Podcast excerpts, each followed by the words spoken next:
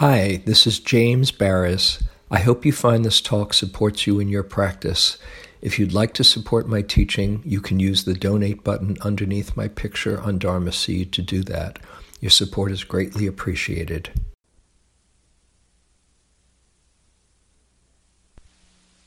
So uh, here we are after two days of practice for some, or ten or so days of practice for others. Has the retreat gone as you expected? Did it go according to plan?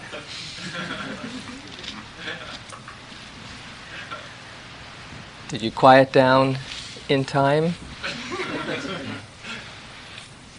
Your body cooperate with sufficient time left in the retreat to enjoy the time here?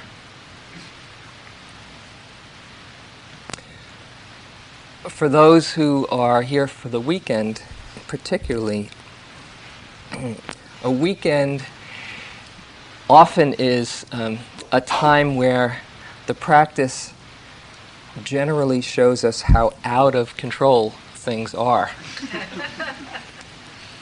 this is one of the great gifts of a weekend. you might have had all sorts of ideas of what was going to happen. Or maybe you had some ideas that you didn't have ideas about what was going to happen and they kind of snuck in. but it's kind of humbling to see how little control we have over our experience. And when you come here, there's so many new things to to get adjusted to structure of a schedule the stillness the silence when to walk how to eat being in a new environment with a roommate that you've never met before in close quarters and a wake up bell at six o'clock or so it almost is guaranteed to bring up some kind of resistance in the first day. Gee, this isn't fun. Why would somebody put themselves through this? and what you see, particularly in that resistance, is that things can't be fixed and arranged to our liking. This doesn't have to be a problem. Sometimes we think, oh no, you know, I'm not going to get it the way I like. It's not going to go the way I planned. But that's actually a very rich part of the practice. Because if it went just the way you thought it would, what would you end up reflecting on? I was right.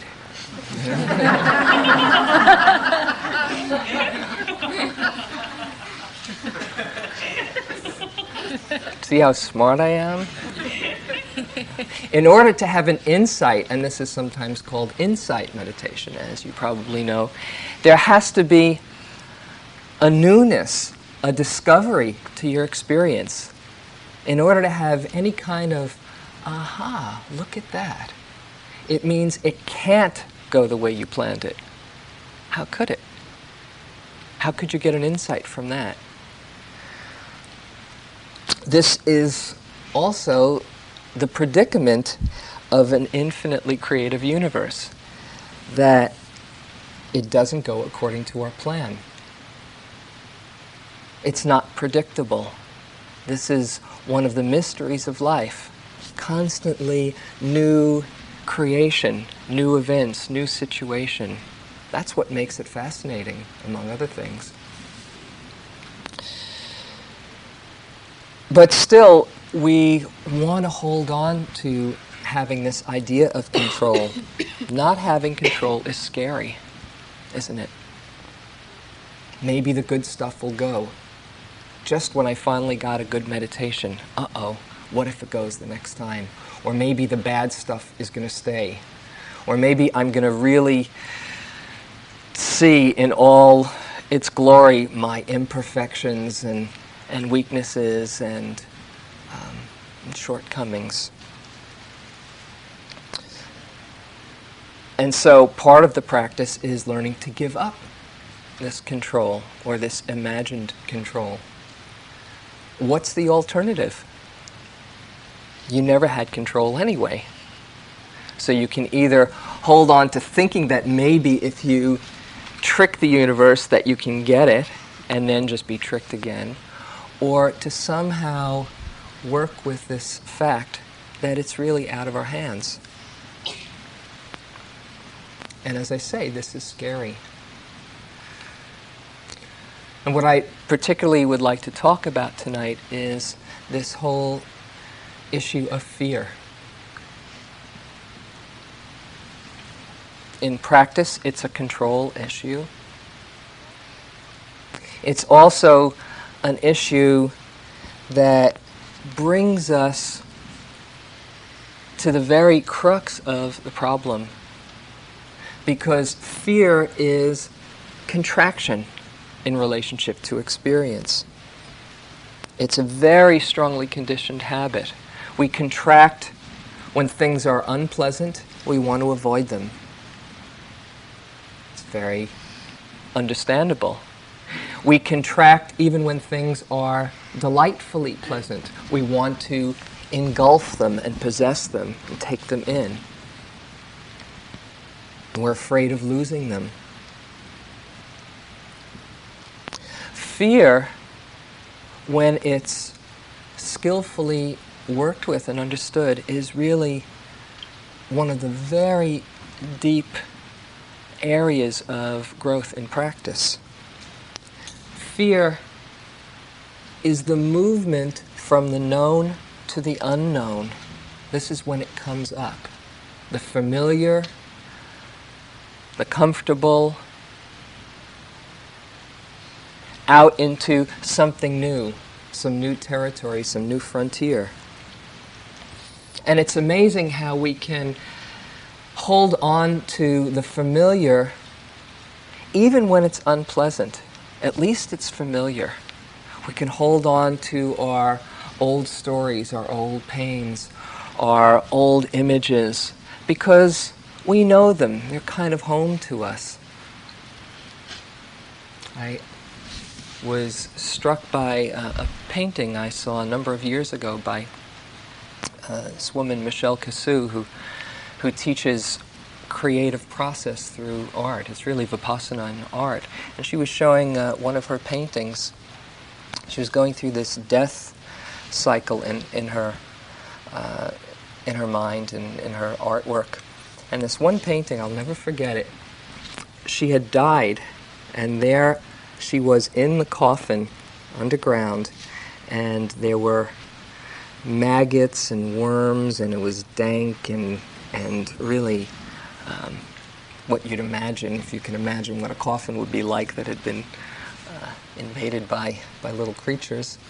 And through this coffin, there was a, a shaft of light that went through the ground up to the sky to this beautiful heaven realm, celestial realm, where she had a, a, beautiful Buddha and some other celestial beings there.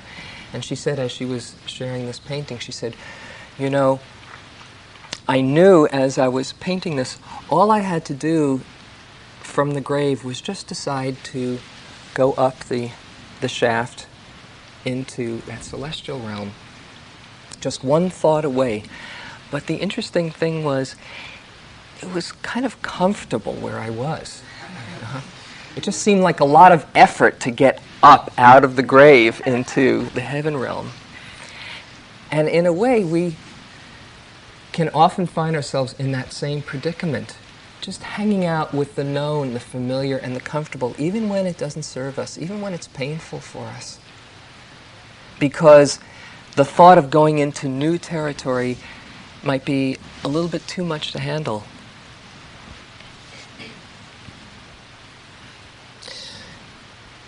Thinking of the movement from the known to the unknown as the, uh, the place where fear comes up given that the fundamental law of the universe is change, just reflect on this. Change is the one thing we can be certain of. There's a predicament here. how can we stay fixed in the, in the present and in the pleasant? How can we find any kind of happiness or comfort or peace in trying to hold on to any experience, trying to hold on to our present situation? It can't be done. And yet we try to do it. Isn't it amazing how we get tricked by that, even when we know better?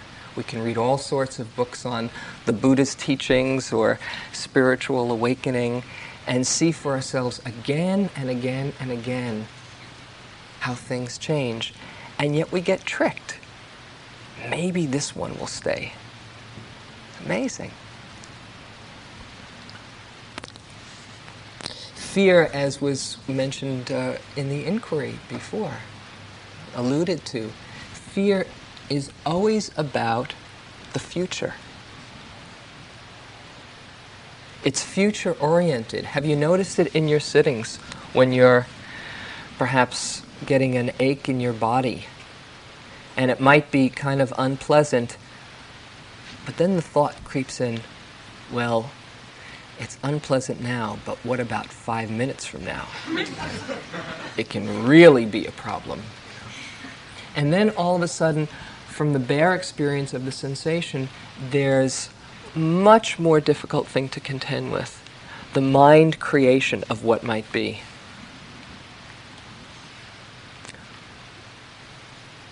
Fear is always a creation of mind.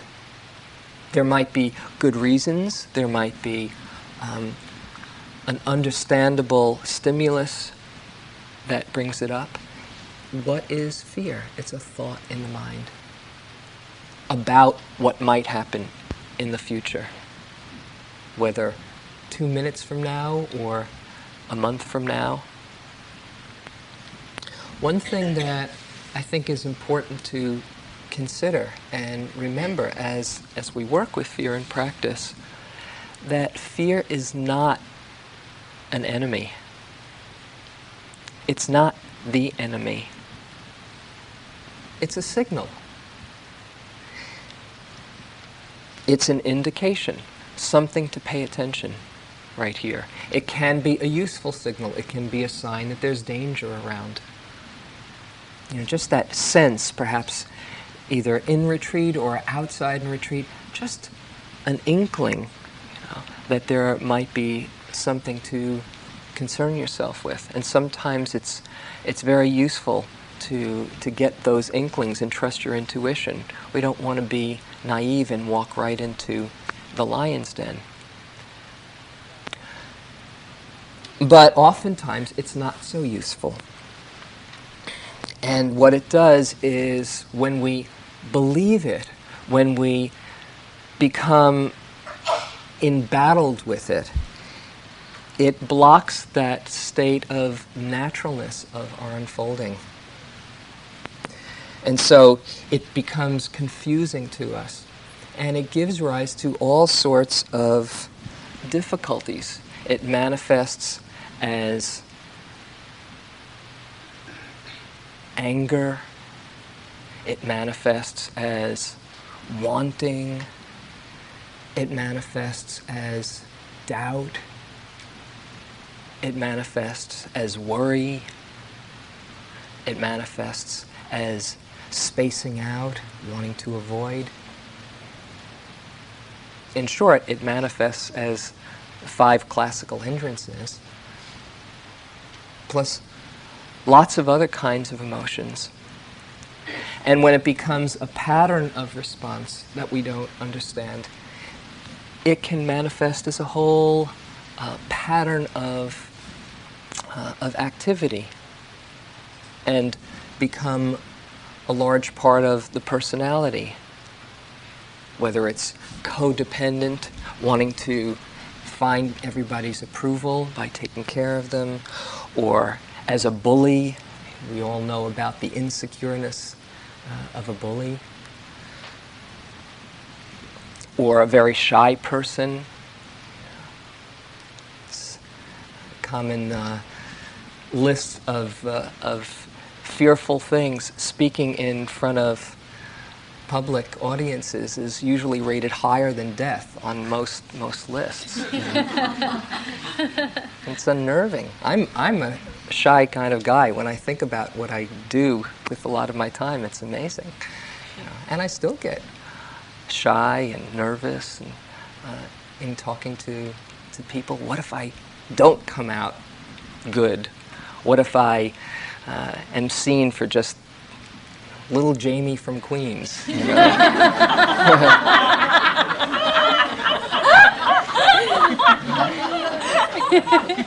what if your worst fear comes true? What if? and you probably can see it in, in your own retreat that either timidity or presentation, wanting to somehow look better than you are Maybe then you'll be accepted. Maybe then you'll fit in. On one retreat I was doing, I, I noticed this habit of, of mine in the retreat, just being so aware of people around me as the influence in how I would practice. And I, I'd be doing walking meditation very, very mindfully if nobody would be around. And I, I use the mental noting as, as many people you're familiar with, and just going lifting, moving, placing, lifting, moving, placing. Somebody would come into the room, and all of a sudden, I'd notice a whole different way that I'd have of, of walking, and I started to. Um, to catch it and decided to give myself a label for it. So I'd be lifting, moving, looking good, looking good, lifting, looking good. It, it, it served me because uh, I used it a lot. and it's just amazing to see how that operates. That fear that somehow we won't be good enough. Have you noticed it in your own comparing mind? You're not doing it as well as everybody else. They've all got it, I'm sure. Not me. Here I am just spacing out or sleeping or going through my same problem that I went through in the last eight retreats. I can't believe it. And everybody else is so close, a breath away from enlightenment. this quality and this fear can often be connected with a sense of unworthiness, that I'm just not good enough. Worthiness, unworthiness. Self acceptance is probably what 95%, that's probably a conservative estimate, 95% at least people go through in the journey of, of their practice. Somehow coming to terms with the fact that you're okay. It's amazing how we have that program in us. In a way, it's maybe a function of this separation that somehow the universe plays with us, makes us think that we're we're outside of it. And maybe if I get good enough, I'll belong. I once heard the Dalai Lama um, talk about unworthiness, and it really struck me, saying, it's a very grave misunderstanding, very great incorrect understanding to think that you are not worthy. What makes you think that everything else in the universe belongs and somehow you're a mistake? What makes you think that life doesn't flow through you the way it flows through everything else? But still, we have it. I remember going to uh, a teacher who a number of people have heard of, who was in the Inquiring Mind uh, issues a couple of issues back. This teacher Punjaji in India was a wonderful teacher and he would be talking about complete freedom, complete enlightenment. And I'd let my mind go where it went and saying, well, you know, what about karma? You know, what if your karma isn't to be, you know, fully enlightened in this lifetime? You know, so I, I would ask him things like this. You know, how do I know that that I my karma is ripe for full enlightenment? How do I know that that I have enough grace, if you if you want to call it that. And he looked at me with with loving and, uh, and beaming eyes. He said, "Look at you! You come across the world you come to good circumstance with deep longing, deep conviction, good friends, good teacher, good circumstances. You're neck deep in grace, and you don't understand this. Neck deep in grace. You know? And still you say, there you are, neck deep, and you ask if you have enough grace. neck deep in grace. And here we all are, having the opportunity to sit for a weekend or for 10 days because there's something in us that so deeply wants to discover the truth, that's so genuine and sincere, that's not doing it to impress anybody, although those thoughts might come up from time to time, that's putting yourself through all of this because there's a place in you that yearns to wake up or be free or have your heart opened or whatever the image that you have of, of what this practice leads to is. Something so genuine. And still you might doubt whether you have it, whether you have what it takes to do it. It's the sincerity that you bring. This is the secret ingredient. And still we get afraid that we're not enough. It's a long standing habit there's a habit that we have of worrying of what's going to happen. And I come from a lineage of worriers. You know, I, I have that one down very well. When I would grow up, and my, my parents, especially my mother, would, would jokingly uh, refer to it, but there was a place that really she believed it. If you're not putting in your time worrying, you're wasting it. You know? because it keeps things safe. it's like that, uh, you know, that Mullah Nasruddin story you might you probably heard, where Mullah, Nasr- Mullah Nasruddin, this eccentric Sufi uh, teacher and uh, um, fool, wise man, he, he he's throwing uh, breadcrumbs around outside of his house, and one of his his students says, oh, "What are you throwing these breadcrumbs around?" He said, "To keep away the tigers." And the student said, There's no tigers for hundreds of miles around. And he says, Effective, isn't it?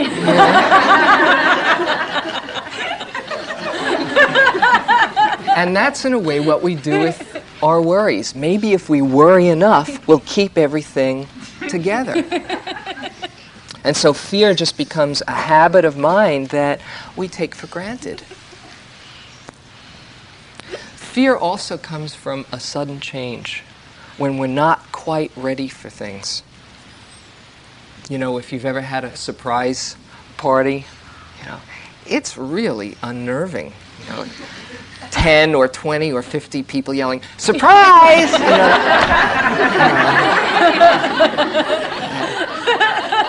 that's supposed to be done with great affection. And, uh, and yet it's really scary. I don't know who thought of surprise parties. But when the system gets shocked, when it's not ready to take things in, it's quite unsettling. It can't process the information.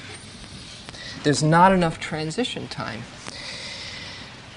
And we know from circumstances, um, when we're prepared for things, when we have some kind of a sense of either what's going to happen or what might happen, or not to dwell on the worst, but just to get, get a game plan, some sense of, of the possibilities, then it's so much easier to respond with, with skill and wisdom.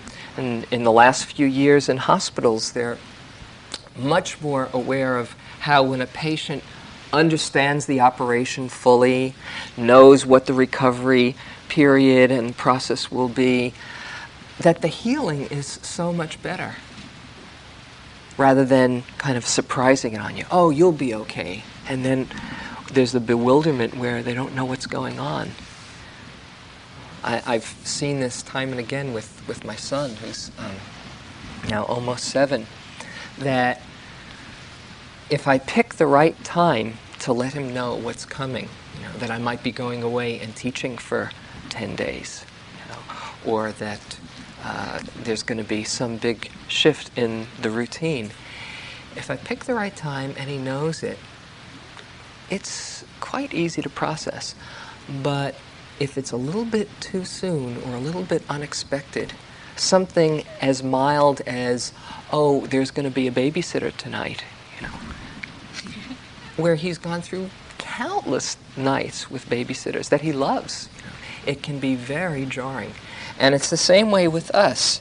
We can be overwhelmed when there's a sudden, abrupt shift, even when it's something wonderful. In the practice, it's quite common for people who are not used to it to start feel some excitation and some good feelings and sensations and, and even some bliss. And when it's a little bit too much too soon, it can be really frightening. And so joy itself can be a source of, of fear. I can remember one time, uh, my earlier uh, days of practice, having this experience where I just felt like I was going to explode. There was all this wonderful sensations, but I didn't know how to handle it. And I went running to the teacher saying, uh, I think it's a bit much right now. I think it's I'm going to be exploding soon, you know. okay, just breathe through your heart, you know, feel yourself grounded, you know. And it was a, a, a kind of process of just getting used to an abrupt change of the energy.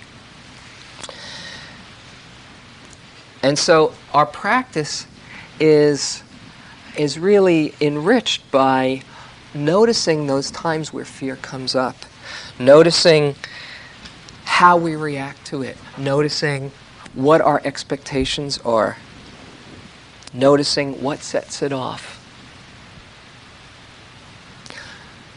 One invaluable tool in practice or attitude in practice is to let go of what you expect. Because having an expectation is the kiss of death. That's why at the beginning of the weekend, I, I think I mentioned that mantra it's okay, it's okay. Whatever's happening is okay. And in that attitude, it's not that you have to make any experience occur, but just be ready and willing for the next moment's gift, the next possibility. And as we become a bit more able to do that, there's a whole different attitude towards the unknown. Instead of meeting it with brakes, instead of trying to slow up the process, as we do practice more and more, generally there's a feeling, a spirit of adventure. Wow. I wonder what's going to happen next. No idea, but I wonder. It'll surely be interesting. And it's a whole different way of approaching. Every time I do a retreat, I've got no idea. I've learned by now you can't have any set game plan. And so there's this journey that I'm taking. I wonder what's going to happen this time. And it's, it's fascinating when you do it in that spirit, that spirit of discovery. And what we learn each time we encounter fear and we survive it is the fact that we have the capacity to meet our experiences. We have a sense of confidence. All the times in the past, think of how many times you've been frightened in the past, whether it's been on retreat or in your life. How many times? A hundred, a thousand, twenty thousand? How many fears have you seen come and then dealt with, and then pass on to something else. This gives a tremendous confidence if you look back and see, oh, yes, I have the capacity. This is what's called verified faith. Nobody can take that away from you. You can handle it. Somehow, when fear comes, it seems so large when it confuses us. It seems like this one might be the one to engulf us when we really get lost. This is sometimes called pressing the panic button. And if we can somehow give just a little bit of space around that fear, around the experience, be larger, being larger than the fear, so that it is not the only reality that there is, but somehow holding it with compassion, holding it with understanding, then it's seen for what it is. What is it? It's simply a thought in the mind. A few weeks ago, uh, or a couple of months ago, Sogyal Rinpoche, the Tibetan uh, teacher, came to Spirit Rock and, and gave a talk. I, I wasn't there, but I, I heard the tape and uh, heard a lot of reports um, shortly after he gave it.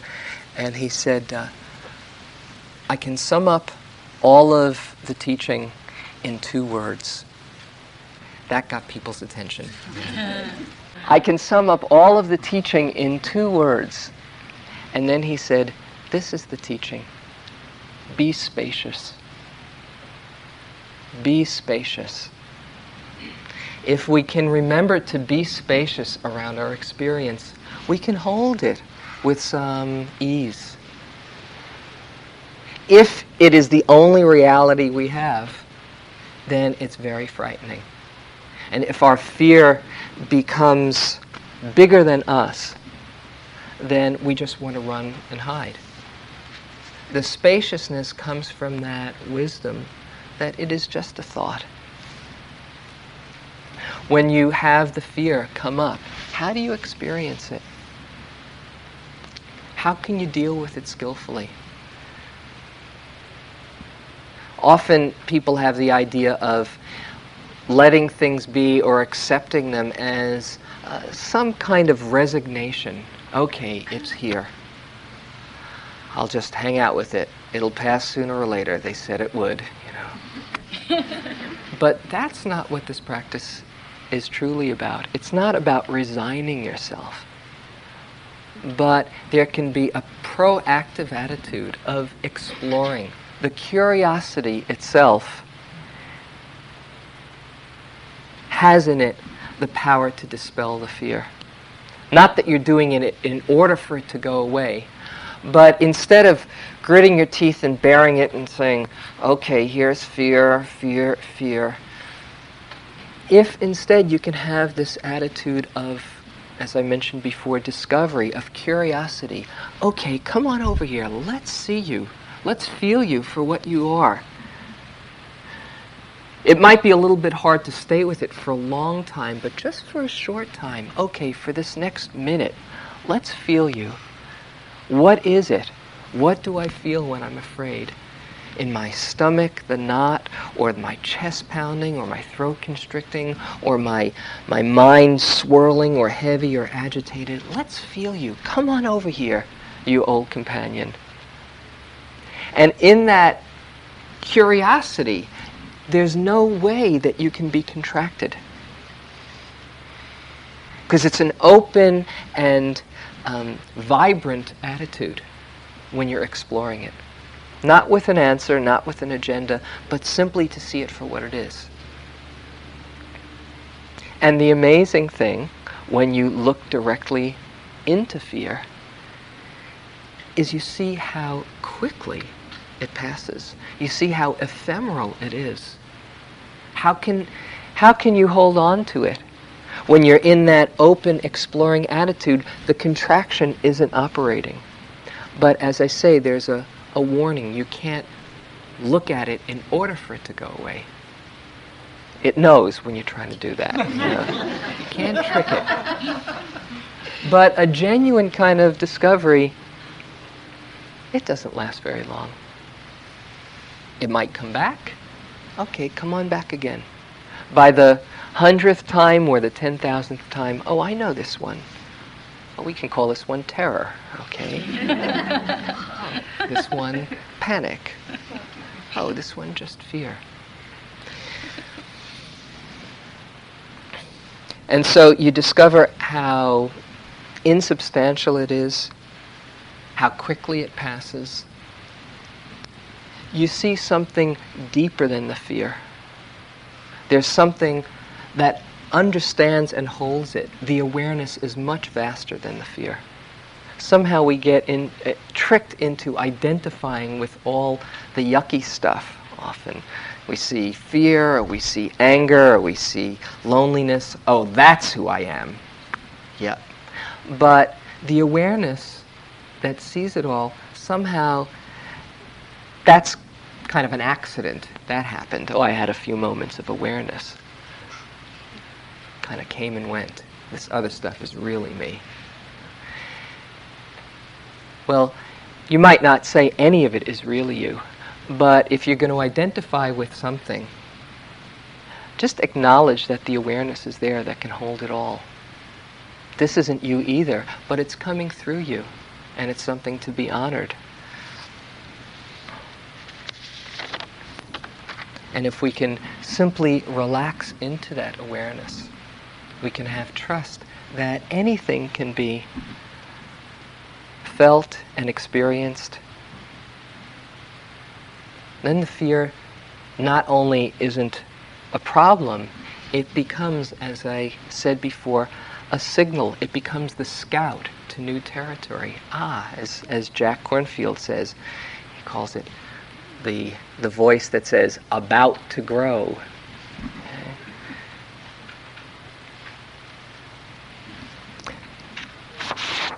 Deep relaxation.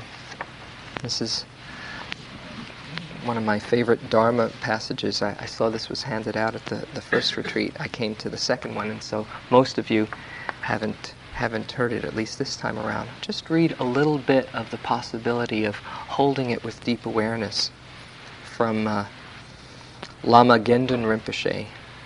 Happiness cannot be found through great effort and will, willpower, but is already here in relaxation and letting go. Don't strain yourself, there's nothing to do.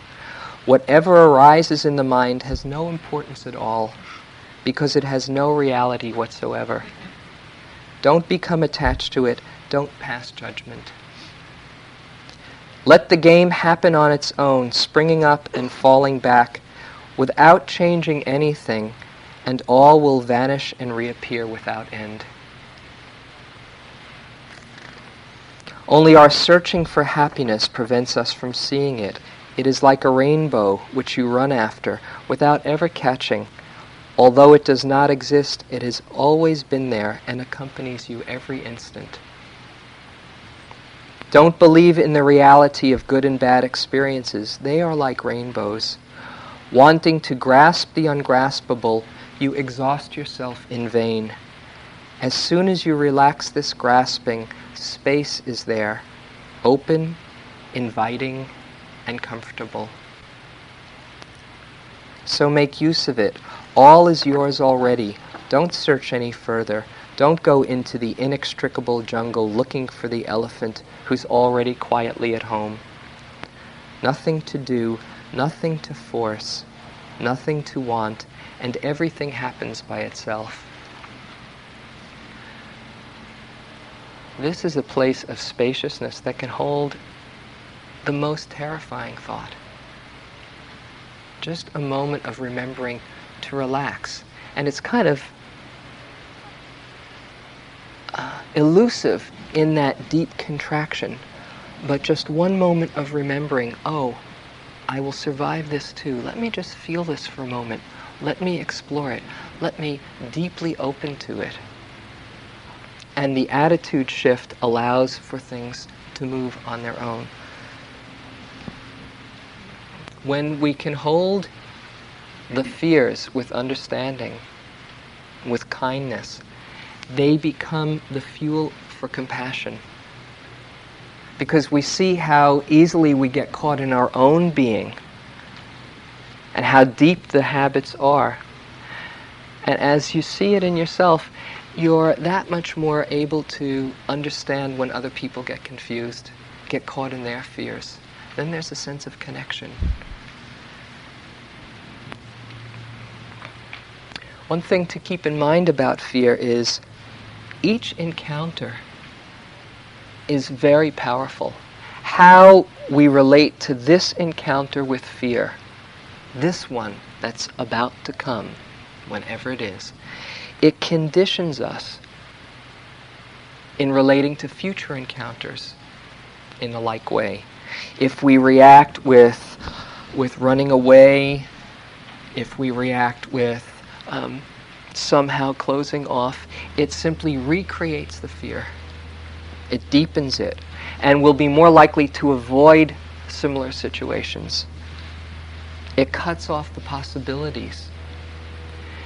If we can relate to it with openness, with some presence, with some trust, then that also conditions future encounters. That's what deepens our trust and our confidence. So every encounter counts. There's that image that the Buddha gave of filling a, a bucket under um, a dripping faucet. Each drop doesn't seem like much, but drop by drop, the bucket in time gets filled. It takes a lot of courage, granted. This is what we're learning here. We're learning the courage to face this moment and seeing that when we do, it's quite amazing. This mysterious show that's happening all the time. And what is left th- when we see through the fear? Something much faster than that. This, this purity of consciousness or emptiness, whatever your image is for the unnameable. But it's waiting to be discovered. It's inviting us to discover it all the time. Want to read this from uh, Huang Po, Chinese um, Zen patriarch. Your true nature is not lost in moments of delusion, nor is it gained at the moment of enlightenment. It was never born and can never die. It shines through the whole universe, filling emptiness, one with emptiness.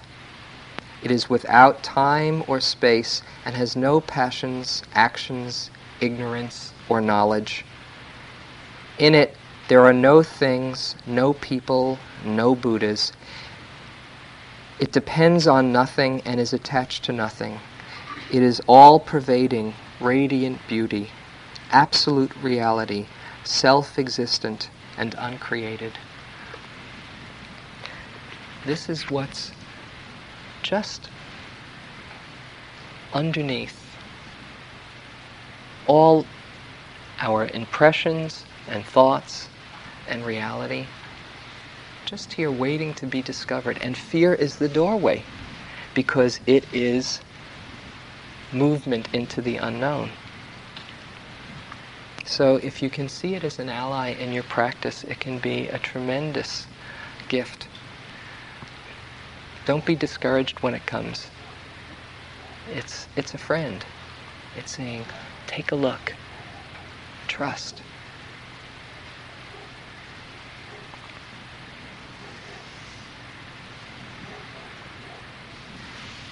So um, let's sit for a few moments.